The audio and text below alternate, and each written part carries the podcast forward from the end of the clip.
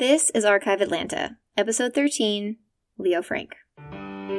You're listening to Archive Atlanta, a history podcast where each week I'll be sharing a story about the people, places, and events that shape the history of the city of Atlanta. I'm your host, local tour guide, and total history nerd, Victoria Lemos. Hey everyone, hope you're having a great week. By the time this episode is released, I will be in New Orleans for the weekend. My first time there, which seems crazy because I have been living within driving distance for well over a decade, so there is no excuse. I've had so many people tell me how much I will love it because not only is it fun and it's beautiful, but it's full of history, which of course is my favorite thing. So I hope to post a little bit from the trip on um, Instagram, especially my Instagram stories. So if you are so inclined and you'd like to follow along, my handle there is at Archive Atlanta. Today, I finally get to tell one of the most important stories from Atlanta, and I realize that I tend to suffer from this affliction where I assume that everyone thinks like I do. like, I cannot understand why anyone would be late to anything. And so when people are late, it just kind of blows my mind. And I do the same thing with history in the sense that I assume everyone knows the quote big stories, right? You know, oh, I'm not going to do an episode on that. Everybody knows about that. But if there's one thing this podcast has taught me is that I cannot look at the stories of Atlanta as being too big or too overdone because there is guaranteed to be someone out there that's never heard of it. And this is the category that I've been putting the Leo Frank case into. I thought, oh, everyone knows about that. But then I realized they don't. So this week, I'm excited to share it with you guys. When you tell a story or even set out to learn about something, I think the first thing you have to do is understand the climate. And I don't mean the weather.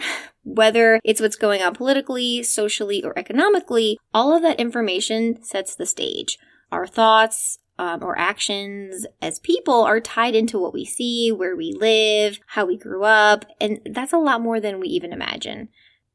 My goal recently with the podcast has been to make a better effort to incorporate more of that into every episode. So I think it's especially important with this story of Leo Frank. In 1913, Atlanta is only 50 years out of the Civil War, and there's still huge resentments between North and South. I talked about this before, but the South still lagged economically behind the rest of the country.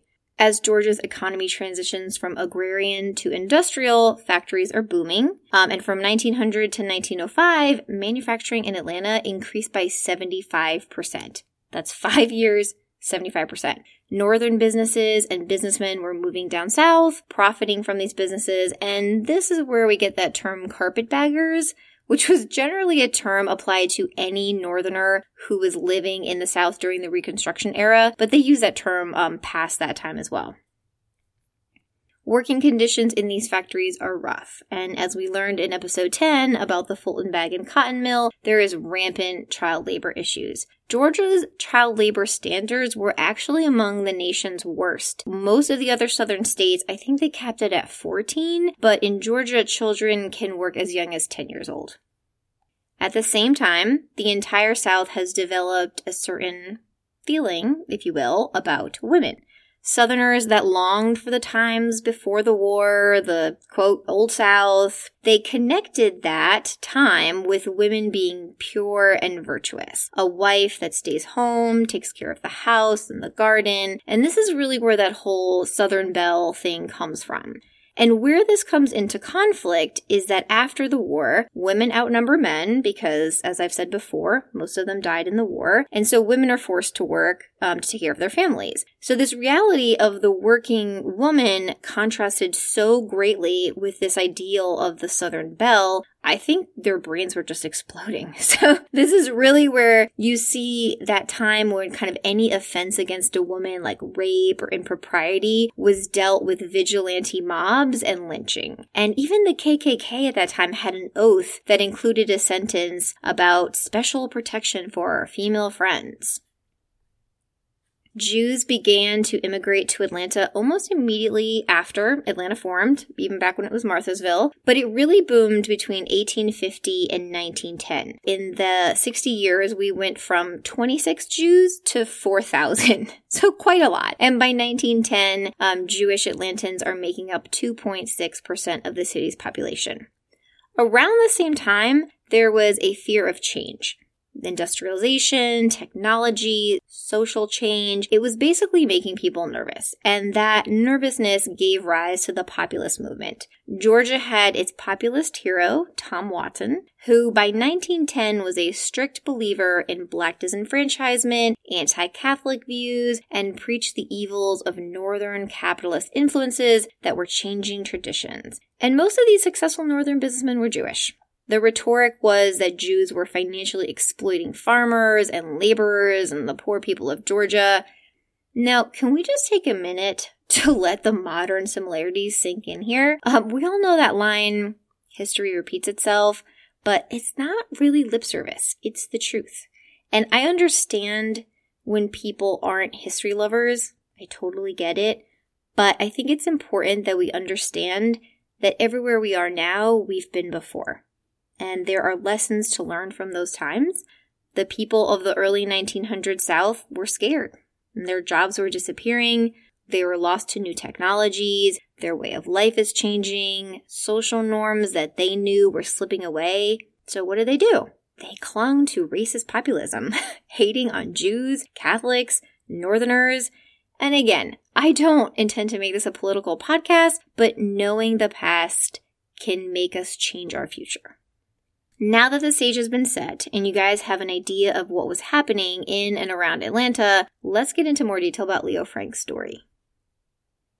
Leo was born in Texas, but moved to Brooklyn when he was just three months old.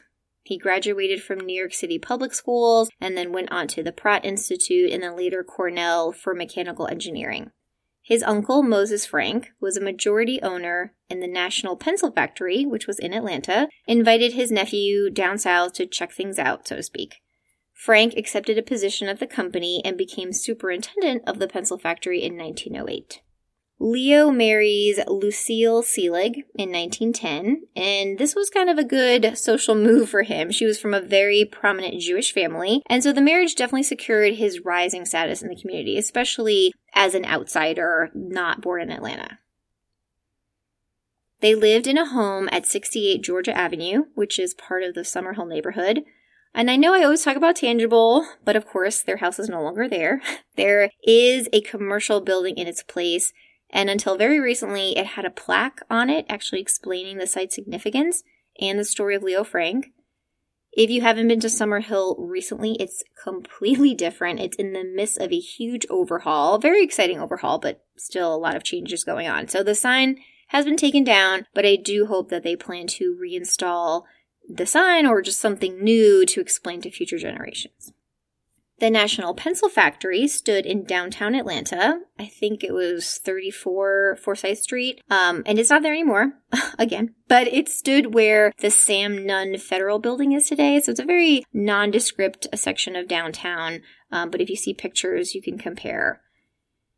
It did just what the name implies make pencils. Uh, most ended up in five and dime stores like Woolworths, um, but some even went specifically to private customers like Cadillac. Little Mary Phagan was 14 years old. She was born in 1899 into a family of tenant farmers, and her father died before she was born. The family moved to Marietta, East Point, and then when her mother remarried, they moved to Atlanta in 1912. Mary would go on to get a job at the National Pencil Factory, where she would earn 10 cents an hour operating a machine that inserted the rubber erasers into the tips of pencils. Her work week was 55 hours long. Remember, I talked about this before, um, but this was a hard, hard life for very young children. On April 26, 1913, Confederate Memorial Day landed on a Saturday, which made the holiday even bigger. A yearly parade took place in Atlanta that would march through the streets, and they would actually finish at the Confederate obelisk, which is in Oakland Cemetery.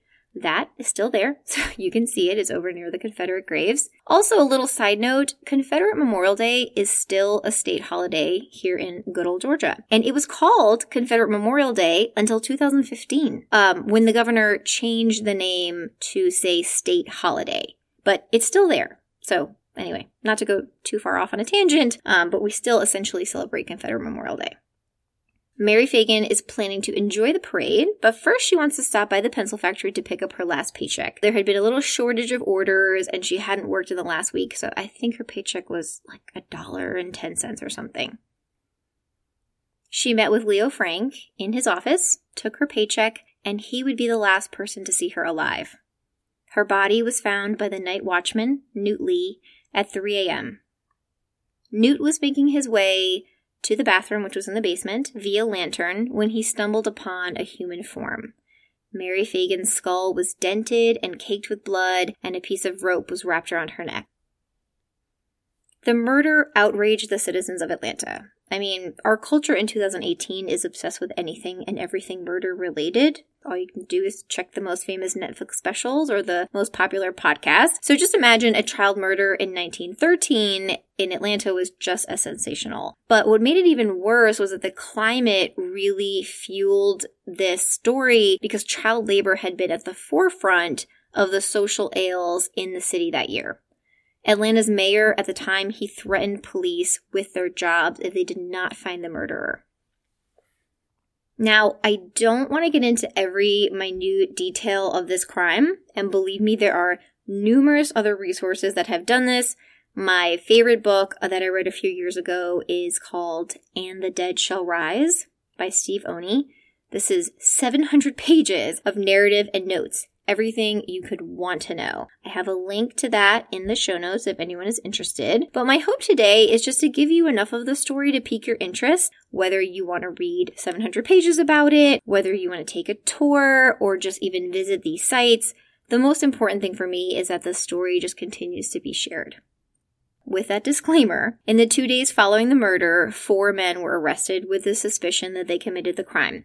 The night watchman, Newt, Another was an ex streetcar driver. Um, one was a bookkeeper at the factory. And the last was an unnamed African American man. There was an angry white mob ready to lynch Newt Lee, who was black, but detectives kept them at bay. Leo Frank was immediately questioned after Mary's body was found, since he was the last to see her alive, and detectives didn't really like Frank's demeanor or nervousness. He was just generally acting a little weird. Um, I don't, you know, you can read about whether that's just the way he always was or he was acting specifically strange that day. But they determined that they just didn't like it, um, and he continued to be a person of interest. Almost a week later, a sweeper at the factory named Jim Conley was found trying to rinse out a bloody shirt in the basement. He was then arrested. Over the month that passed, the two main suspects um, were narrowed down to Leo Frank and Newt Lee. By the end of May 1913, it would take a grand jury 10 minutes to indict Leo Frank for the murder. Hugh Dorsey was the prosecuting attorney, essentially building the case against Leo Frank, and then Frank would go on to hire two attorneys, Luther Rosser and Reuben Arnold. The trial would begin on July 28th and it would go on for 25 days. And like I said earlier, you could fill a book with the details of each day, the witnesses, the testimony. Um, there was handwritten murder notes. There's even human excrement that'll lure you to read more about it. But the one thing that stuck out for me is that this is the heat of a Georgia summer with no air conditioning. The courtroom is packed to the gills. There are crowds that would gather outside the courtroom every day just to hear what was going on. Um, and then I learned that the federal courthouse that's downtown, that was just being built. So they were in the older courthouse, but the new courthouse was kind of like the bare bones of the structure and people would climb up there to sit to see into the into the courtroom. In the closing arguments, Frank's lawyers would argue that Leo was being persecuted for his religious beliefs, as had happened to other prominent Jews before him. Jim Conley was the true murderer, they believed. Now, the jury deliberated for just a few hours and came back to announce that Leo Frank was guilty. He was sentenced to be hanged on October 10th for the murder of Mary Phagan. His defense team immediately files three appeals to the Georgia Supreme Court and then two more to the United States Supreme Court. Nothing worked. They did manage to keep getting Leo Frank's sentence moved, and so his hanging would be pushed back over and over. With no other hope, Arnold and Rosser appealed to the governor and sought a commutation from Governor John Slaton. Now, what you have to understand is that time has passed since the trial, And that populist guy I mentioned earlier, Tom Watson, well, he published a newspaper called the Jeffersonian, which had really led the anti Leo Frank campaign. Basically, almost every resident in the state believed Frank was guilty and wanted to see him dead. So Governor Slaton understood this. He knew it was a big decision to commute his sentence, and he really took his time. Um, here's a good time to mention that Slaton was a, actually a prominent attorney before becoming governor, and he kind of did his own little investigation. He read 10,000 pages of notes, visited the murder scene, um, the judge who had formally sentenced Leo Frank actually told the governor he had doubts and that he should commute his sentence. And then Jim Conley's own attorney at this point had become convinced that his client was guilty, and he also urged Governor Slaton to commute Leo Frank's sentence. Slaton came to the conclusion that Frank was innocent, and a few days before the very end of his governor term, he would commute his sentence to life in prison. So that was it. He didn't say you're free to go. He just said instead of being hung, you have to spend your life in prison. But the plan behind this was it would keep Leo alive so that he could have some more time to prove his innocence. He was then transferred from the Fulton County prison to a prison farm in Milledgeville, kind of in middle Georgia. Um, and then the idea was just to get him out of Atlanta because he knew that mob violence was going to happen. Now, when the governor did this, riots did break out in Atlanta. Angry mobs marched to the governor's mansion, which at the time was actually in Ansley Park, and Slaton had to declare martial law and actually call in the National Guard. When his term ended, he and his wife boarded a train left Georgia, and didn't come back for 10 years. During his few months at the prison farm, Leo Frank was actually attacked by an inmate who slashed his throat. Miraculously, he survived, but, you know, we can all make our assumptions about whether that was a planned attack or not. In August of 1915, 25 armed men gathered in Marietta, Georgia, and they called themselves the Knights of Mary Phagan they set out in a caravan of eight cars and headed for the prison where Leo Frank was being held. In the early hours of the morning, they broke into a state prison. Well, let me repeat that. They broke into a state prison undetected after cutting the electricity to the building. That doesn't sound suspicious at all to me. How about you? so they dragged Leo Frank out in his nightshirt. No guards, no one said anything. They put a loosely tied rope around his neck the caravan headed back to Marietta. They reconvened in Frey's Gin, which is the area now that's like right across from the Big Chicken. If you don't live in Georgia, you can be like, what the hell is she talking about? There's a giant wooden chicken in Marietta um, at a big intersection. And so Frey's Gin is right there. So these men took Leo Frank out of the car, tied him to a tree, stood him on a table, and then kicked the table out. The entire time, he maintained his innocence, and his last request was that his wedding ring be given back to his wife. Leo Frank's body hung there for a few hours.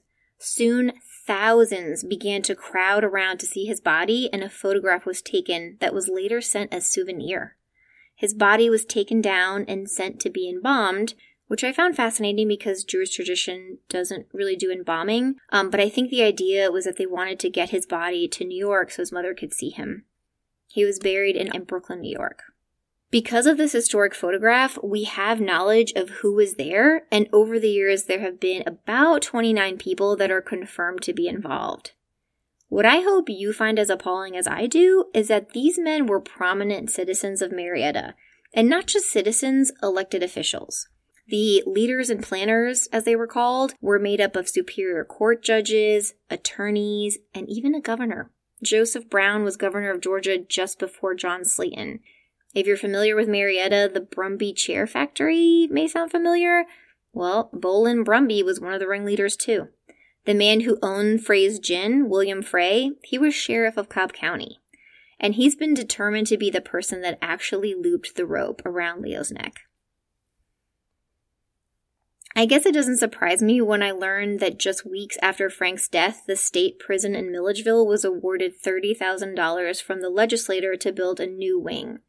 John Dorsey, chairman of the House Penitentiary Committee, was one of the lynching masterminds. Months after the lynching, these Knights of Mary Phagan would climb to the top of Stone Mountain to light a cross and give birth to the second iteration of the Ku Klux Klan. What I did not know was that the Anti Defamation League was also created in response to Leo Frank's murder to protect um, the Jewish people of America.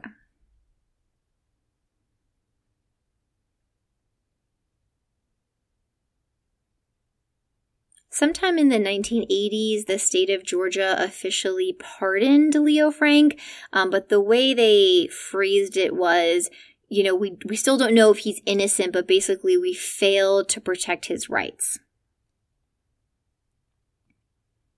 I think the reason this story is so important for me to keep telling is because it can show us what fear does.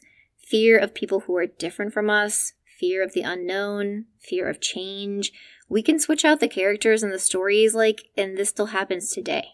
We love to think that we've come this really long way, but we just bombed a synagogue. It's 2018. so, there you have it the story of Leo Frank. I know there's not much in terms of tangible places, but you can visit, um, like I said, the places where things used to be. When it does come to cemeteries, though, I got you covered.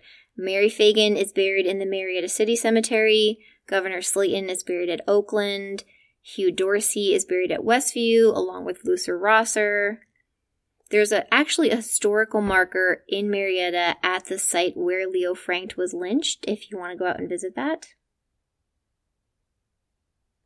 Is it just me, or was that really heavy? Because I feel like I should be telling a joke or something right now. Instead, I'm going to thank you for listening as always and continue to ask that you share this podcast with others, your friends, your family. Please leave a rating or a review on iTunes. It makes it easier for people to find. And last but not least, have a great weekend, and I'll talk to you guys next week.